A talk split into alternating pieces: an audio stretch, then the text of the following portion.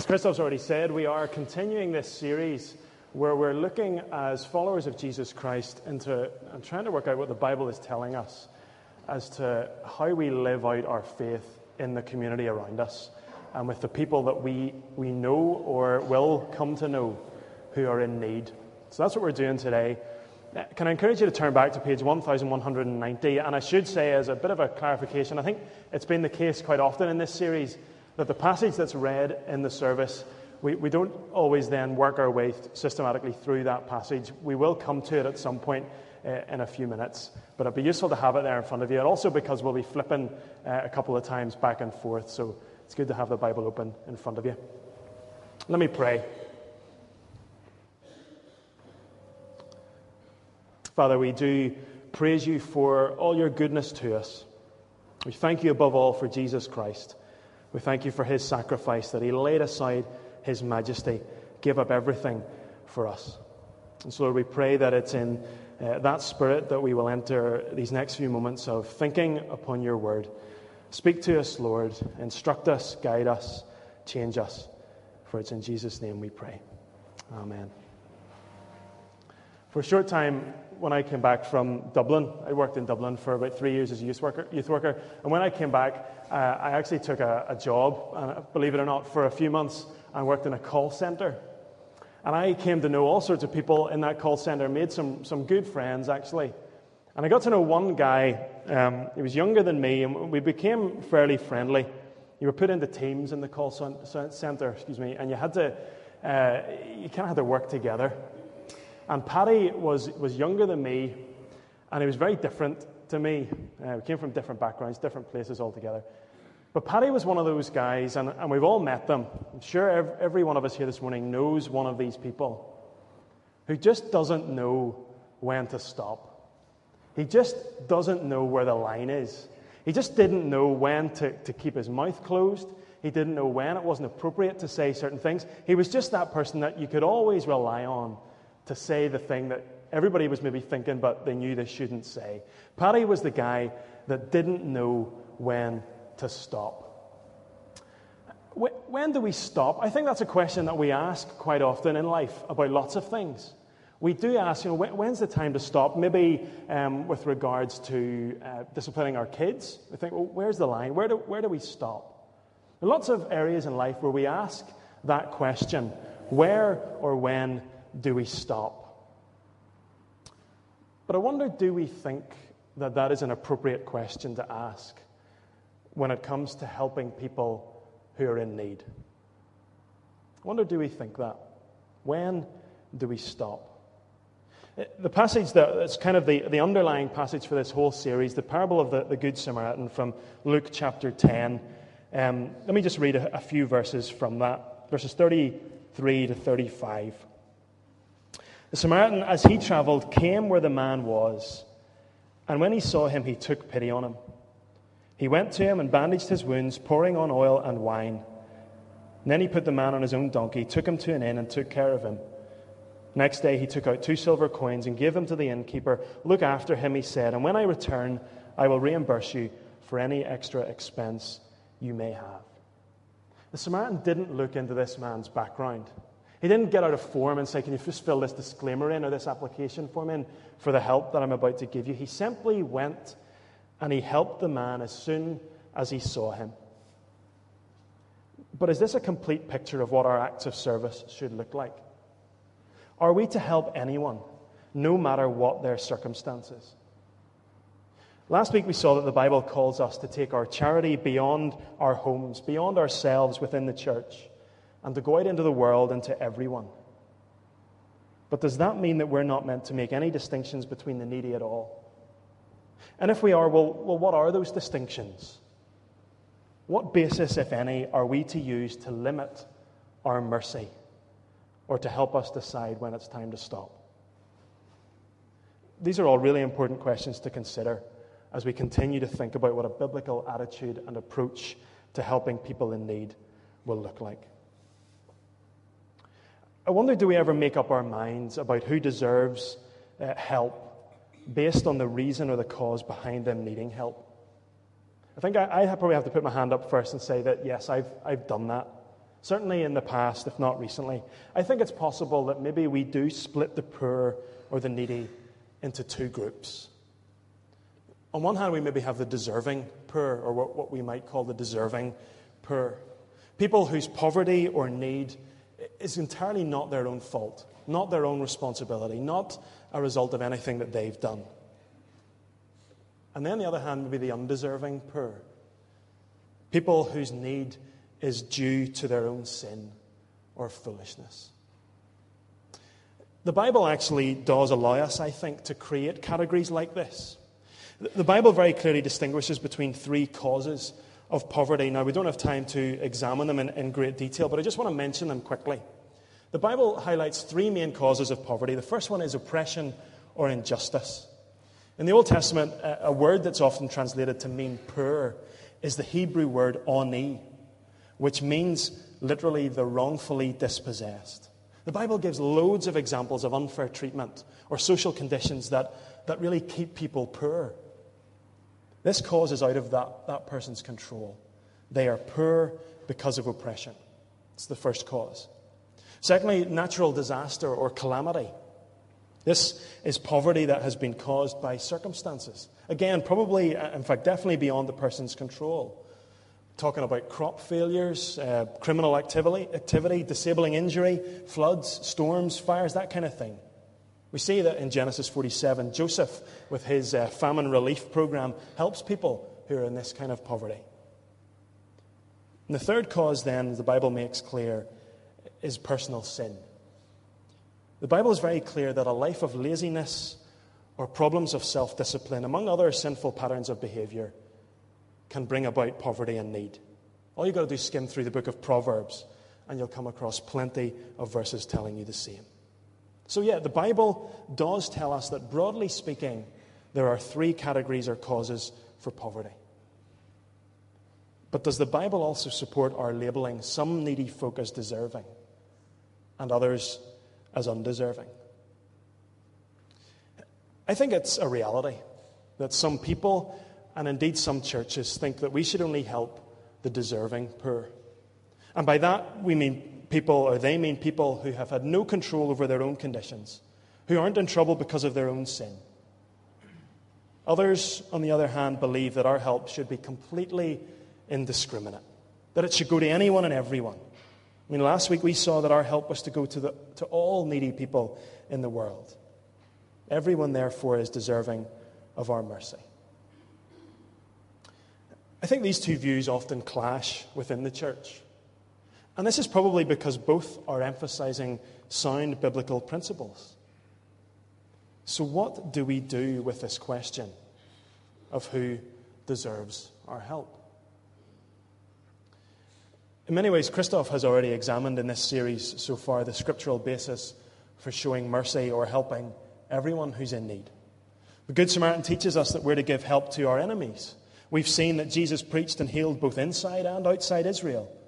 We even saw Jesus telling us that we're to do good to the wicked and the ungrateful, and we're to give without expecting anything in return. But above all, we have seen that our mercy should imitate the saving mercy of God. God did not come to us in Jesus because we deserve it, or even because we were willing to work for Him. In fact, we were His enemies. Christoph prayed at the start of the service, uh, Romans 5 8, because it says, God demonstrates his own love for us in this. While we were still enemy, while we were still sinners, Christ died for us. So you see, God acted for our good even when we ignored him and we lived in complete rebellion against him.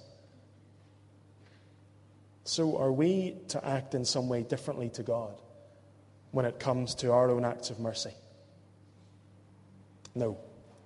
Our ministry of deed, what we do with our hands, with our time, with our wallets, with our lives, should extend to all, no matter what their condition or cause of need, just as the ministry of the Word does and did for us. Because you see, it's actually quite hard to talk biblically about the deserving poor. Our, our help to those in need is called mercy. It's not a reward. How could somebody deserve mercy. If it's deserved, well, is it really mercy? We must set out with the heart of our Father, with a particular purpose in any act of mercy to spread the kingdom of God. And that means that we must seek to open hearts to God and bring rebellious wills under His lordship with our deeds, just as we do with our words. We've got to help people in need in the pattern of God helping us. So we do it without any conditions. However, despite all that we've just seen, there is a flip side to this. And it's in this that we're really come to the heart of our thinking this morning. Because you see, there are also very important scriptural bases for having conditions attached to our mercy. The Bible teaches that all people should work. Exodus chapter 34, verse 21 says, Six days you shall labor. The book of Ecclesiastes states that we were built to work, and without it we can't be properly fulfilled. And it's in the passage that was read earlier that Paul makes his famous declaration If a man will not work, he shall not eat. It's verse 10 of 2 excuse me, Thessalonians chapter 3. Let me just read a couple of these, these verses. For even when we were with you, we gave you this rule if a man will not work, he shall not eat. We hear that some among you are idle. They're not busy, they're busy bodies. Such people we command and urge in the Lord Jesus Christ to settle down and earn the bread that they eat. I think what would help here is seeing that Paul is using this term will not in a continuous tense. Okay, I'm pretending I know something more about Greek than I really do. But actually, this will not is a continuous will not. So he's saying that these folk who are in the habit of not working, who've developed an attitude of idleness when it comes to providing for themselves, well, basically they shouldn't eat. If you're not prepared to work for it, you shouldn't get it. But actually, this letter is addressed to the church here. And so Paul is talking to the church and he's telling them that they have to let the lazy person amongst them experience the consequences of their own behavior. Don't keep giving food and support to people who will then have no incentive to find a living. It's pretty much what Paul is saying. And I think here we can see a very clear principle coming out of Scripture.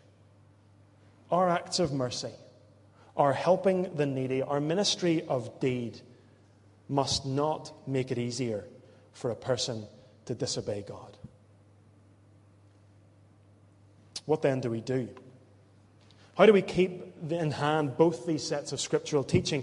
How can we give freely to all who need it, even the wicked and the ungrateful, yet still stand with Paul saying, He who does not work shall not eat? Well, again, I think we've got to look at what God does with us. When God's grace first comes to us, it comes without any conditions, totally apart from our deserving or our merit. His mercy is completely unconditional in that God calls us with the gospel before we show any interest or desire for Him while we were still His enemies. But while God's mercy comes without conditions, it actually doesn't proceed without conditions. Listen to Philippians 2, verse 12. Therefore, my dear friends, as you have always obeyed, not only in my presence, but now much more in my absence. Continue to work out your salvation with fear and trembling. God demands that we work with Him as we aim to become more holy. Because God loves us, He simply cannot leave us in the condition in which He found us. He therefore demands that we work with Him. We have to give ourselves to Him. We have to open our lives to Him. We have to spend time in His Word. We have to spend time with Him. We have to seek to live in obedience of Him. We have to open our whole lives to Him. But that is all part of His mercy to us. And so then to ourselves, at first, we've got to be prepared to give help to anyone in need as we have the opportunity and the resources. We simply must not turn anyone away by putting them in some undeserving box, even if sin is a factor in their situation or their poverty. Folks, we must give as a witness to the free grace of Christ and as an effort to turn rebellious hearts to the Lord. But we simply cannot stop there. Our goal in helping those in need around us in our community can't simply be about providing on the spot relief or to stop their suffering. Our real and overarching purpose must be to restore the poor or needy person. We must carefully build up the individual until he or she is self sufficient. And that means we must, in love, demand more and more cooperation. I think our helping anybody in a situation of need must have the purpose of seeing that person come to know the Lordship of God in their life. We must help so that the people grow in righteousness. We must not help so as to support rebellion against God. This principle is drawn out in the Bible a lot. Listen to the words of Deuteronomy 15, verses 12 to 15. If a fellow Hebrew, a man or a woman, sells himself to you and serves you six years, in the seventh year you must let him go free. And when you release him, do not send him away empty handed. Supply him liberally from your flock, your threshing floor, and your winepress. Give to him as the Lord your God has blessed you. Remember that you were slaves in Egypt, and that the Lord your God redeemed you. See, when a slave's debt was erased in Israel, the master was required to send him out with the grain and the tools and the resources that were necessary for a new life. Psalm 41 and verse 1 talks about us considering or having regard for the poor. The idea being that there's a careful thought given, that there's a design proposed for the future, rather than just to provide on the spot help. Folks, our acts of mercy must have as their goal the rehabilitation of the whole person. The Bible is quite clear that although we must be extremely patient, eventually help must be withdrawn if there's no sign of cooperation or if it's abused. I want you to imagine this scenario. Man knocks on the door of the manse asking for money. It smells like he's been drinking for about three years. Christoph says, Right, well, where do you live? What's the money for? For food, the man says. He explains that he lives in a room in Pasadena Gardens, but that he can't find any work. Christoph says, Well, I'm not going to give you the cash, but I'll, I'll take you out to get some food. The man's not too pleased, but he accepts the offer. So they go to SD Bells. And as they eat, Christoph explores the man's background and he shares the gospel with him. The man seems neither hostile nor interested. A week later, he comes back to the manse asking for money again. Christoph says, Eric, I will buy you food one more time. But if you, if, if you want us to continue to help you, you're going to have to let us into your life. The man asks what he means. Well, I mean that there may be habits and patterns in your life that are involved in why you can't get a job. If we as a church are to truly help you, then we need to look at your whole life. You may need help managing finances. You may have some personal problems. You told me you can't control your temper, remember? So you see, it would not be truly loving for us simply to give you the money unless you let us help you more extensively. The man sneers and says his life was his business. After that last meal, Eric doesn't return again. Although not fully, this imagined scenario illustrates the balance that we're driving at here. At the start, we must witness to the free love of Christ in our mercy. But at some point, we must call the whole person to Christ. It's very possible that as we adopt this balanced approach, it is the needy person themselves who might withdraw themselves from our help. But this is the balance we have to strive for. If we attach conditions immediately and we deny help because a person is wrapped up in sin, then we tip the balance one way. But if we give and give and give, never attaching conditions to further help, we tip the other way. So when do we stop? Where is this line? At what point do we begin to set conditions? Is it when we think, look, look at all I've done for that person, and, and that's the thanks that I get? Nothing. So we stop because we think we're starting to, be, to, to look a bit silly in front of others because we've been foolish in giving help with nothing paid back. Or in selfishness, maybe we say, that family is just bleeding me dry. I quit. Is that when we stop? No. Tim Keller, in his book Ministries of Mercy, puts it like this He says, In the final analysis, only mercy can limit mercy. We may cut off our aid only if it is unmerciful to continue it. It is unmerciful to bail out a person who needs to feel the full consequences of their own irresponsible behavior. So, just in the way that Paul was instructing the church in Thessalonica, our help must never encourage or allow someone to continue disobeying God. The time may well come in any act of helping an individual or a group of people for us to say, look, we're not withdrawing our help, we're just changing it a bit. We will continue to pray for you and visit you, and the minute you're willing to work with us, the minute you're willing to open up your whole lives to us and begin to make the changes that we think you need to, then we will help you again the way we did before. This is help that is genuinely concerned for the whole person. And this is help that is rooted in love for that person. We must let mercy limit mercy. Amen. Let's pray together.